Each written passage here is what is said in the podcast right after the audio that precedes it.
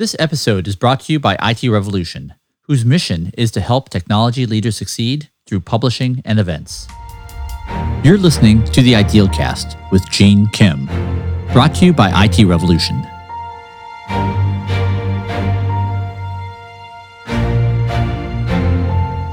If you haven't listened to the last episode where I interviewed Dave Silverman and Jessica Reif, go listen to it now. If you have listened to it, here is the talk that I promised you. This is the entirety of David Silverman's 2020 DevOps Enterprise Summit London virtual presentation from June, where he talks about so many of the key concepts from the book Team of Teams and provides more context for so many of the topics covered in the last episode. He talks about the genesis of the Joint Special Operations Command, which was created after the failure of the daring Iran hostage rescue in 1979, and how it found itself in 2003 in Afghanistan and Iraq, tactically winning but strategically losing, unable to find terrorist leaders of Al Qaeda in Iraq. He describes the principles that they drew upon, which will be familiar to almost everyone in the DevOps community, the practices that it led to, and the amazing outcomes that resulted, as well as the leadership skills needed in this new world. As I'm sure you've noticed from the last episode, I love the book Team of Teams, and I've learned so much by interviewing both Dave Silverman and Jessica Reif. Almost all those questions came from watching this amazing talk. So join me as we listen to this presentation, and like last time, I'll be breaking in periodically, adding my own running commentary on points that I found particularly impactful both when I originally saw his talk and listening to them again now.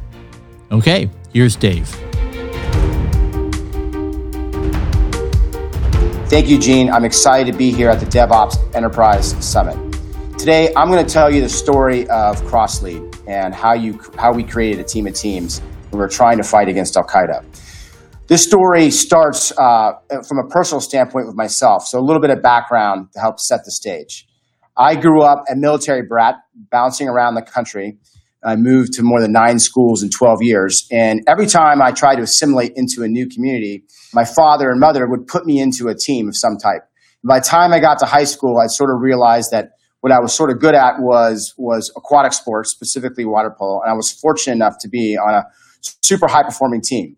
When you're trying to figure out what you're going to do next stage of your life, because at this point, all I really understood was being a student athlete, I I wanted to follow my father's footsteps as service, and so I decided to join the Navy, went to the Naval Academy, and ultimately I was trying to become a Navy SEAL.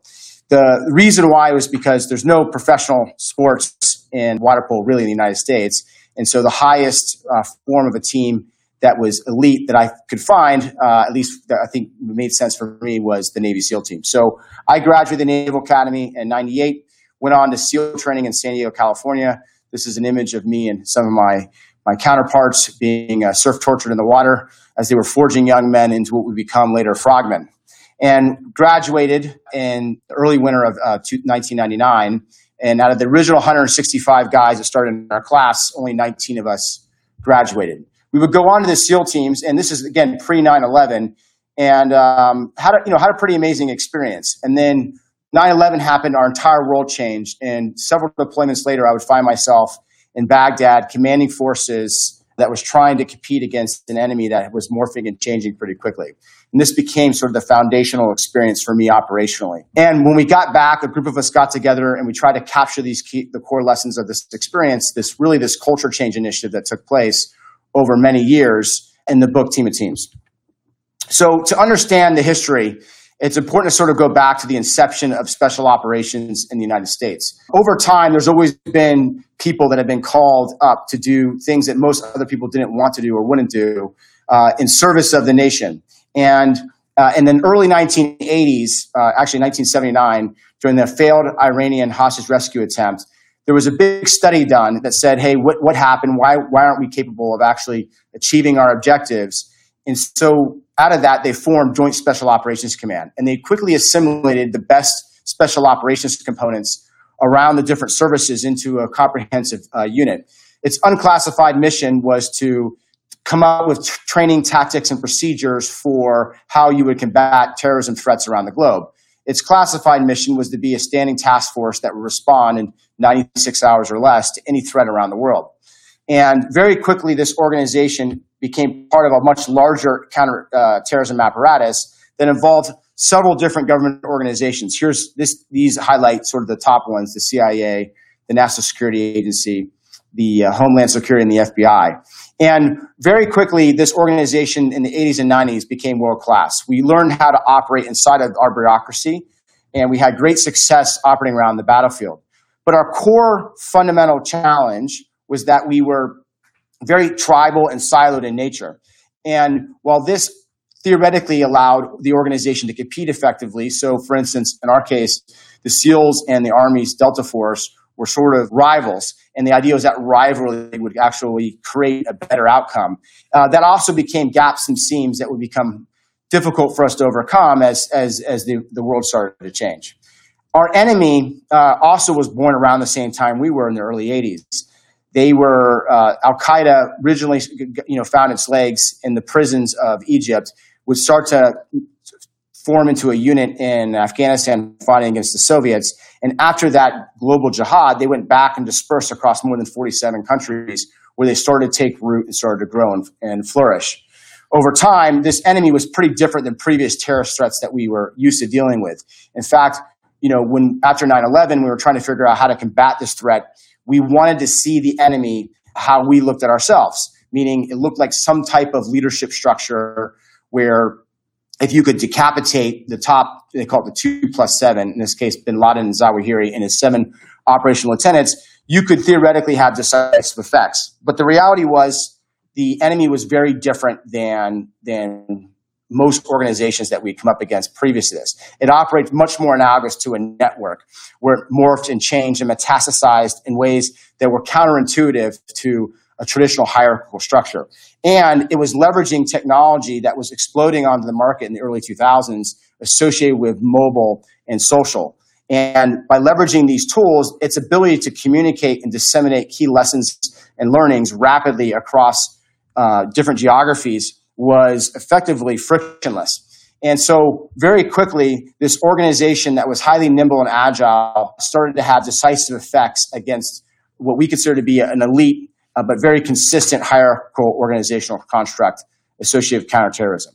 So, the, the challenge is we, we said, well, you know, we hate to lose, so we got to figure out how to change. And to understand sort of the core fundamental challenge, I think it's important to maybe take a step and look at best practices associated with management because over time, what we've seen is is you know the military at, in the early 2000s was very much a byproduct of of how organizations led and managed you know over the last hundred years.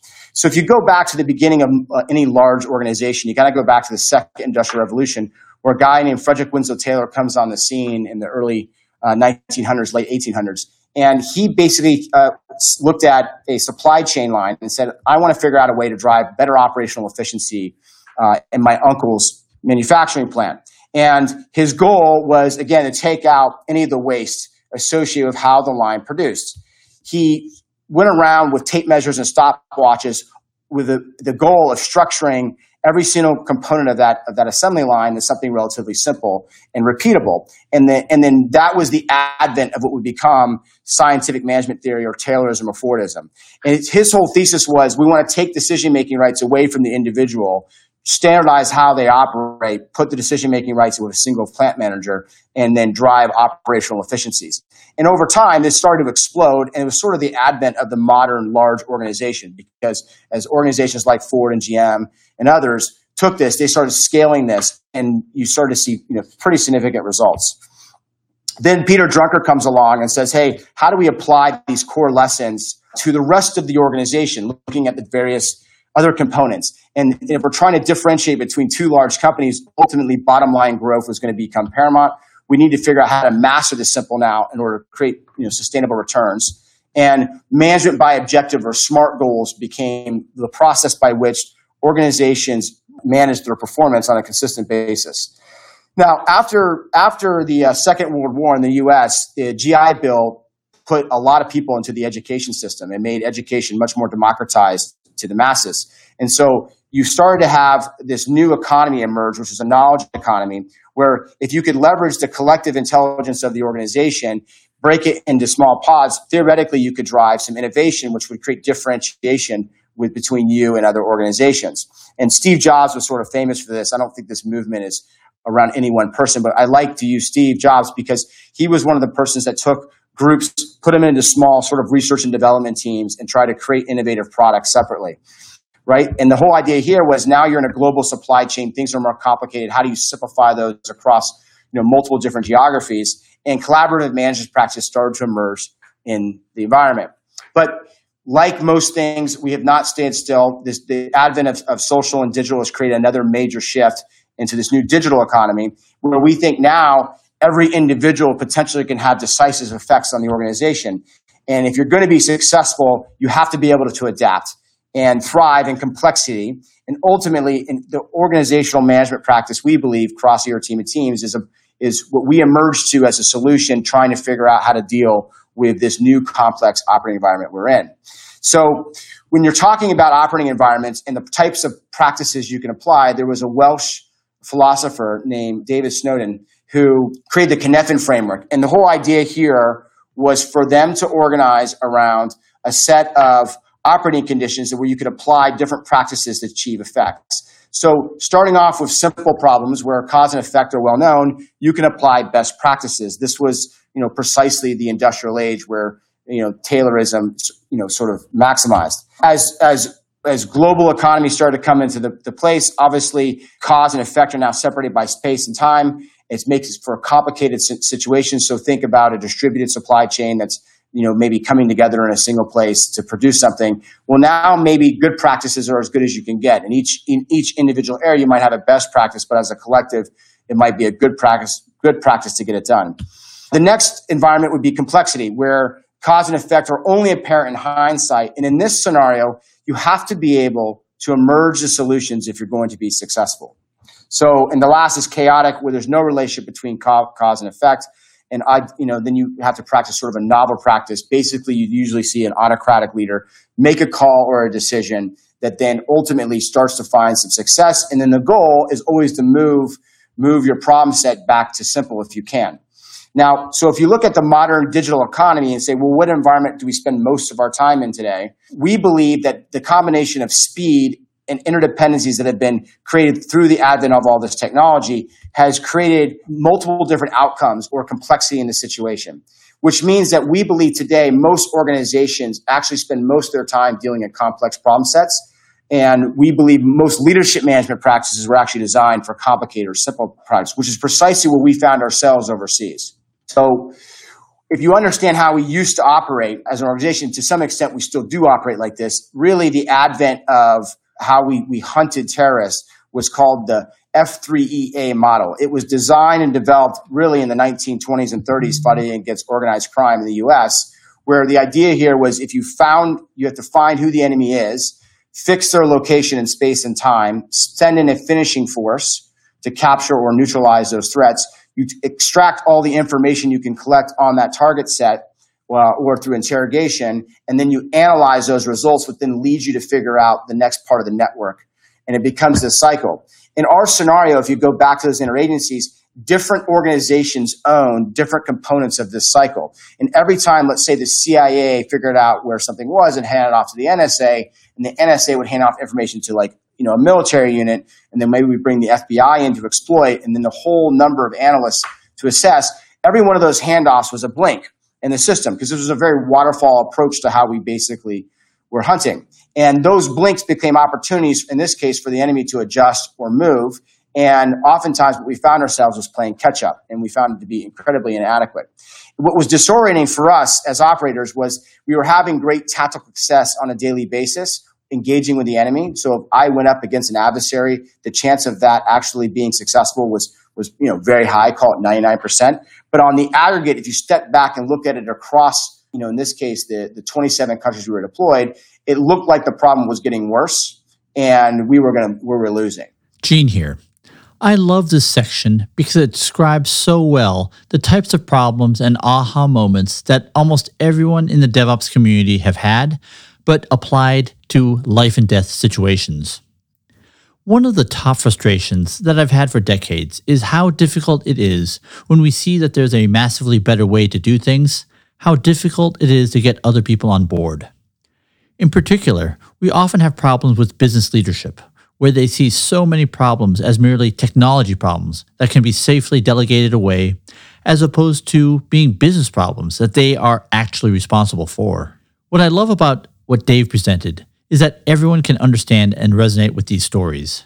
The commercial success of Team of Teams shows just how well they've explained these concepts to a very broad audience and how persuasive these stories are.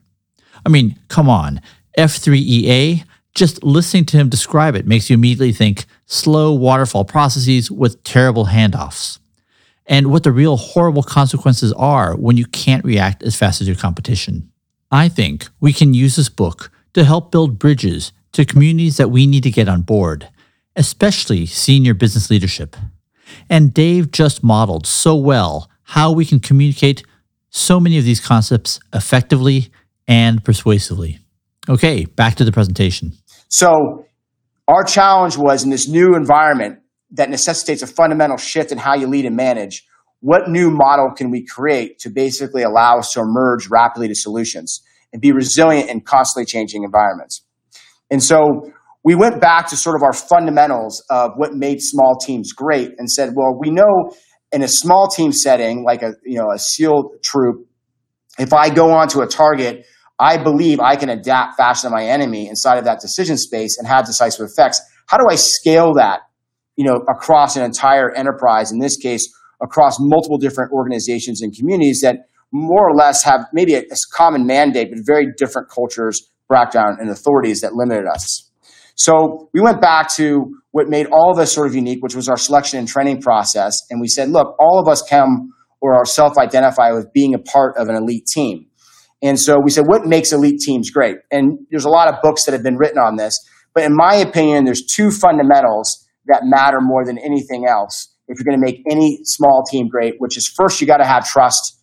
And the second, you have to be aligned on a common set of purpose and goals. If you don't have these first two capabilities, you really don't have the potential for a high performing team in my mind. And certainly in a small group environment, I would say go back and try to figure out these two components before you really do anything else. Now, at the small team level, there's two other organizational capabilities that manifest almost organically um, if you have these first two, which are this, con- this concept of empowered execution, which means very simply people tend to know their roles and responsibilities and they're empowered to basically make decisions inside of a, a framework that's been pre-established by the organization and they tend to understand what each other are thinking.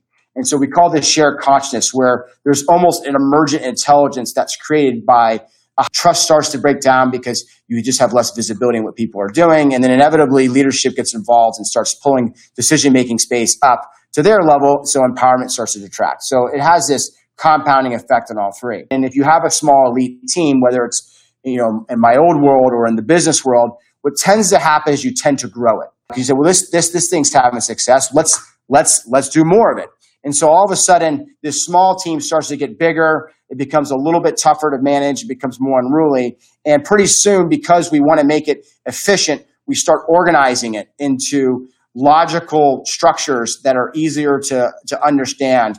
And pretty soon, the very thing that made us sort of fast, nimble, and agile gets assumed into what would be a modern day org structure for almost any organization on the planet. Now, if you've done this well and you look at any individual team inside of the structure, you probably find a nimble, agile team. Uh, at least hopefully you would. But at, at an enterprise level, you've clearly lost something.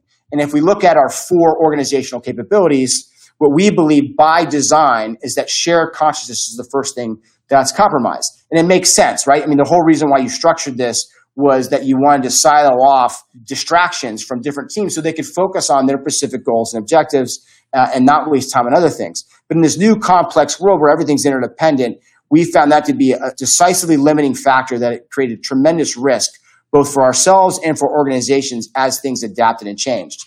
And it has a compounding effect, obviously, on the other three components right? So if I'm siloed off now, it's very easy to get misaligned on what goals and objectives are, at least for the enterprise level.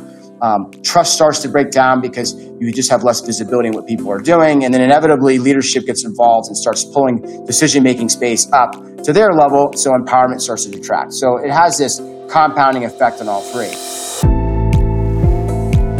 We are so much looking forward to the DevOps Enterprise Summit Vegas Virtual, which will now be held on October 13th to the 15th. As always, the goal of the programming committee is to bring you the best experience reports and to outprogram all our previous events. And this year, we expect to deliver on that promise again. I am so excited about the speaker lineup we have for you, partly because they are among the most senior technology and business leaders that have spoken at this conference, showing you how important the work of this community is. Maya Leibman is CIO of American Airlines, who presented at our annual forum in April, and we were fascinated by the perspectives that she shared with us. I am so excited that she will be co presenting with our longtime friend Ross Clanton about the American Airlines journey. And since 2014, we've all been dazzled by the CSG journey, as told by Scott Prugh and Erica Morrison. I am so thrilled that this year, Scott Prugh will be co presenting with his boss, Ken Kennedy, Executive Vice President and President of CSG, the largest provider of customer care, billing, and order management in the U.S. Ken and Scott will be sharing their story on the interplay between business and technology leadership and how it resulted in their amazing accomplishments over the years. This is just the beginning. Stay tuned for more exciting announcements about our amazing speaker lineup. This will undoubtedly be the best DevOps Enterprise Summit program we've ever put together. You can find more information at events.itrevolution.com slash virtual.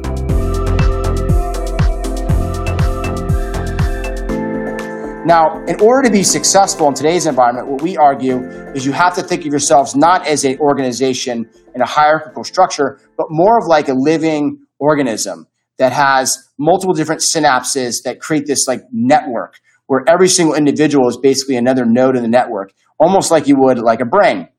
And the main goal that we tried to recreate as quickly as possible was how do we create shared consciousness across this team of teams, which was multiple different organizations and agencies spread across more than 27 countries. So we fundamentally tried to do this through process initially by centralizing and creating consistent communication platforms that tried to you know increase the rate of learning and centralize learning locally.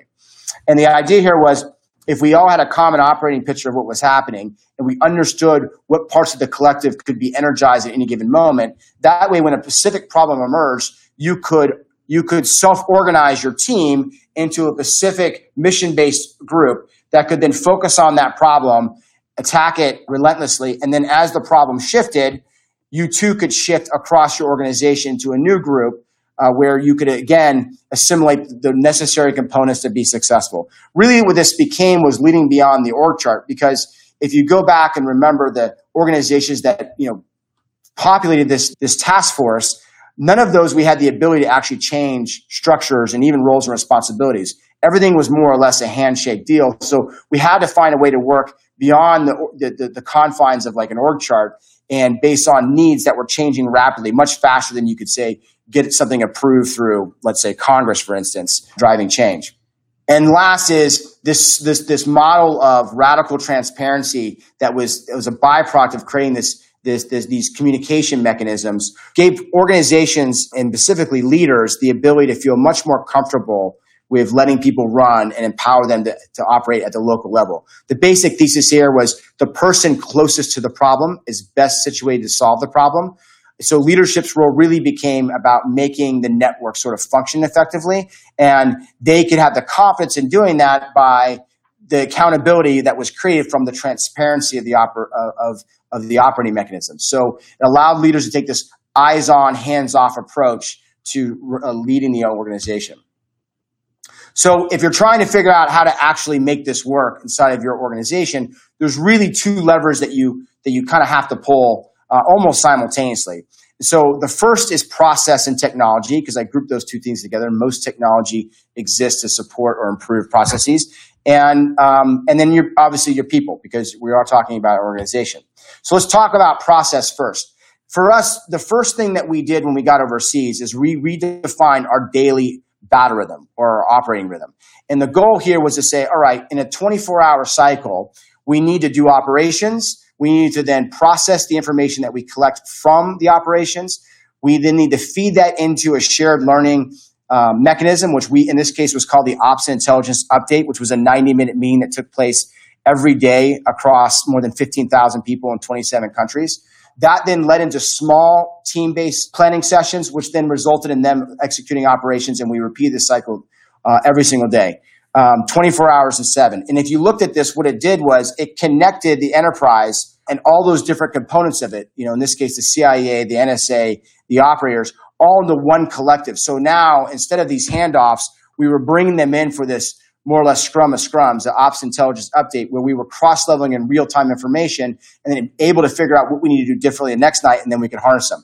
Also, it energized and activated people three or four layers down the organization to be able to figure out how to how to horse trade both assets, resources, or uh, information to unlock productivity across the system. And this had tremendous effects in the organization we, have codified this into as an operating framework now that we bring to businesses where you apply very similar principles. So at the bottom, you have your basic sprint cycles, which are then augmented by these keystone forums that are integrating multiple different teams that are operating that, along interdependencies where they're sharing critical learnings and insights. And then those usually fall into some type of quarterly planning and prioritization process that for longer strategic level decision making. And it transcends the different layers of the organization. The second component is people. And I believe any organization you can break up into basically four different segments. At the top, you have your C suite, then you have your managers at the bottom, and then you have usually have two layers of management in between. Those frontline mid-level managers and those senior management or multi-team leaders. Um, now, if you're trying to affect change in an organization, usually your, your, your top and your bottom are the easiest ones to get on board for a change. And it's sort of intuitive why. Your C suite, for instance, is usually where the idea came from. Um, and so for, and, and more or less, they don't have to do a lot of things themselves. So for them to say, well, we're going to adopt some new initiative, it's relatively straightforward. And for the managers at the bottom, they're more or less along for the ride, right? They might complain, but ultimately they're going to more or less do what they're told. It's the middle layer that basically has the decisive votes we find in any type of transformation those frontline managers, my experience, and this was where I was in Baghdad, Iraq, back in 2006, are all from the state of Missouri, which is the motto there is show me. If you can make my life and job better and more effective for me locally, then I'll buy in. If you don't, well, then the chances of me adopting what it is you want me to do are pretty, pretty limited. And because this is a relatively large bureaucratic organization, I can be passive aggressive, and the chances are it's going to be hard for you to hold me accountable. And then at the at the top layer, you've got your senior management. And my experience with this group is that change equals risk, meaning they've gotten to this position of authority. They're either trying to get to the C suite, in which case doing something risky is probably disincentivized, or they're they're content in the role that they have. They're just trying to like ride out their career. And if you change fundamentally the model, it becomes something that's disruptive. So if you go back and remember the process discussions and trying to create network effects, our whole goal was to make sure that we were connecting frontline managers and managees, or in this case, operators that are dealing with the objective every day with mid-level, senior level, and C-suite management so that we could get uh, collective awareness and drive change faster and more effectively. Right. And so as you think about this from a network uh, perspective, you can actually go into your organization and figure out who are those critical influencers that are disproportionately driving communication decision making that you need to get on board to drive any type of transformation, become more nimble and agile. So, like, what were the outcomes associated with this? So, for us, they were pretty staggering. If you go back to Iraq in November of 2003, you know, we defined success by by trying to tamp down radical threats against the stability of the country. And when we first invaded, our organization was initially set up to operate on a 96 hour planning cycle. So one hour, your beeper goes off. Uh, within four hours, your wheels up anywhere in the world. You're doing planning, rehearsing, getting approvals. You do your operation. You come back. You after action, your remit, and then you could go again. So the the organization was designed to do basically one every four or five days. Okay, so five raids a month is more or less a little bit less capacity than than what we were designed and organized to do right? Now, we had success tactically, but strategically, we were still losing. So, what would you do if you're a boss? You say, well, you should just go harder. We'll do more. So, that's what we did. We went from doing a raid every week to basically doing in the month of August in 2004. So, roughly, you know, seven, eight, six, seven, eight months later, we were now doing 18 raids in this single month. So, you know, a 3x increase in, in outcomes. And at this place, we're doing one every other night, which is about two times faster than we were designed to operate. And as an organization, we were seeing some negative effects. We were taking casualties, and we were uh, our success rate on objectives was was going down. So we put this new operating model in place, across the framework, and by August of 2006, what was 18 raids jumped up to 300 raids, which is basically now 10 every night across this task force. Roughly the same number of operators, definitely better technology and capabilities, but you can see we've democratized the decision making and exploded the productivity that we had in the organization. And the results were pretty impressive. We went from a network that we were having a really hard time getting our hands around to starting to take this, this Al Qaeda in Iraq isolating into individual factions and then start you know beating on it on a nightly basis until it became more or less suppressed. And by the time we got to 2008, 2009, we would say that the, the, the threat was more or less in remission. Now, when you left off the pressure, of Al Qaeda in Iraq metastasizing the, to a new enterprise, but this had decisive effects for us and really changed fundamentally how we thought about leading and managing, which is what we're we're here to talk about today.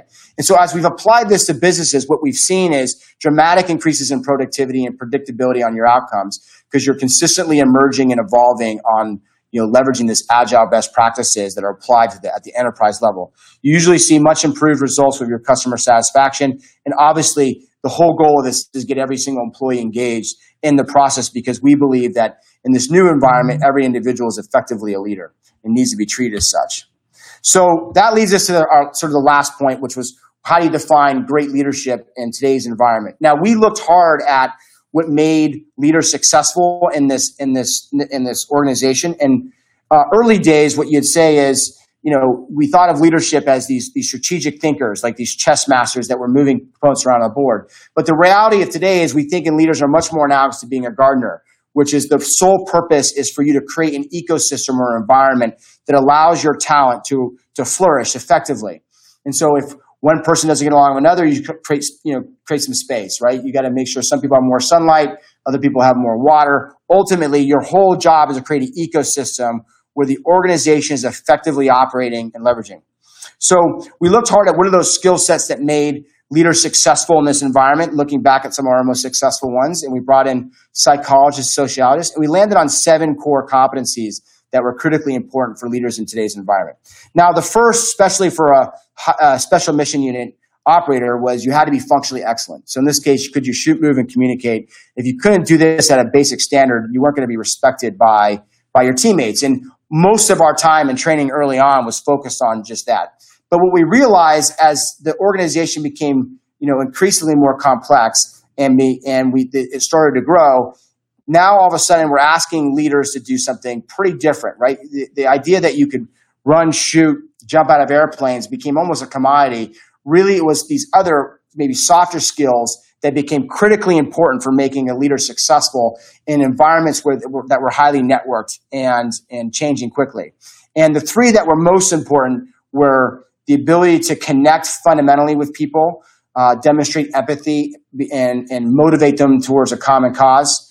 Uh, having habit formation and discipline in, in how you operate so that people could basically figure out what azimuth you are on and be consistent. And arguably the most important is being self aware, which is uh, this skill set allows you to bring all the other skill sets that we're talking about here to bear in, a, in, a, in an environment that is most productive, right? So depending on what's needed, your ability to understand how you're inputting uh, energy into the system, which how do you need to shift or adjust to basically achieve the effect that you want. You can't do that if you don't have self awareness. So what we're looking for from you guys, what we'd love to get is we're co-authoring a, a, a second book, a really a how-to guide on team of teams, and I would love to hear how the stories that I just shared and some of these applications I've applied, or how you've applied these locally at your level. We'd love to get some of these examples, and we'll have an opportunity for you to engage directly with us here, and then again later on, uh, I think in uh, today's session. So thank you so much for having me.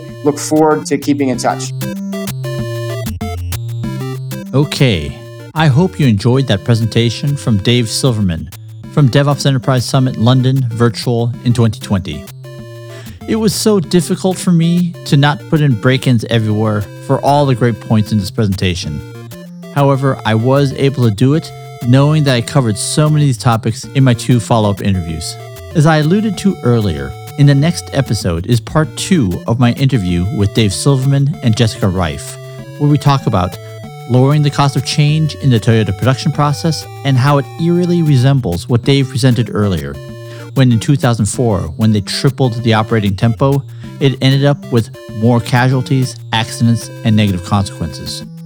I learned more about the dynamics of why commanders pull the decision space up which takes away autonomy from local leaders, versus operating in an eyes on, hands off mode, which gives local leaders more autonomy. I learned about some of the amazing ways they were able to innovate at the edges, specifically around expanding capacity on scarce resources such as intelligence, surveillance, and reconnaissance systems, which allowed them to so dramatically increase productivity. And we get their advice that they would give to technology leaders. It's an amazing interview. Thank you and see you then.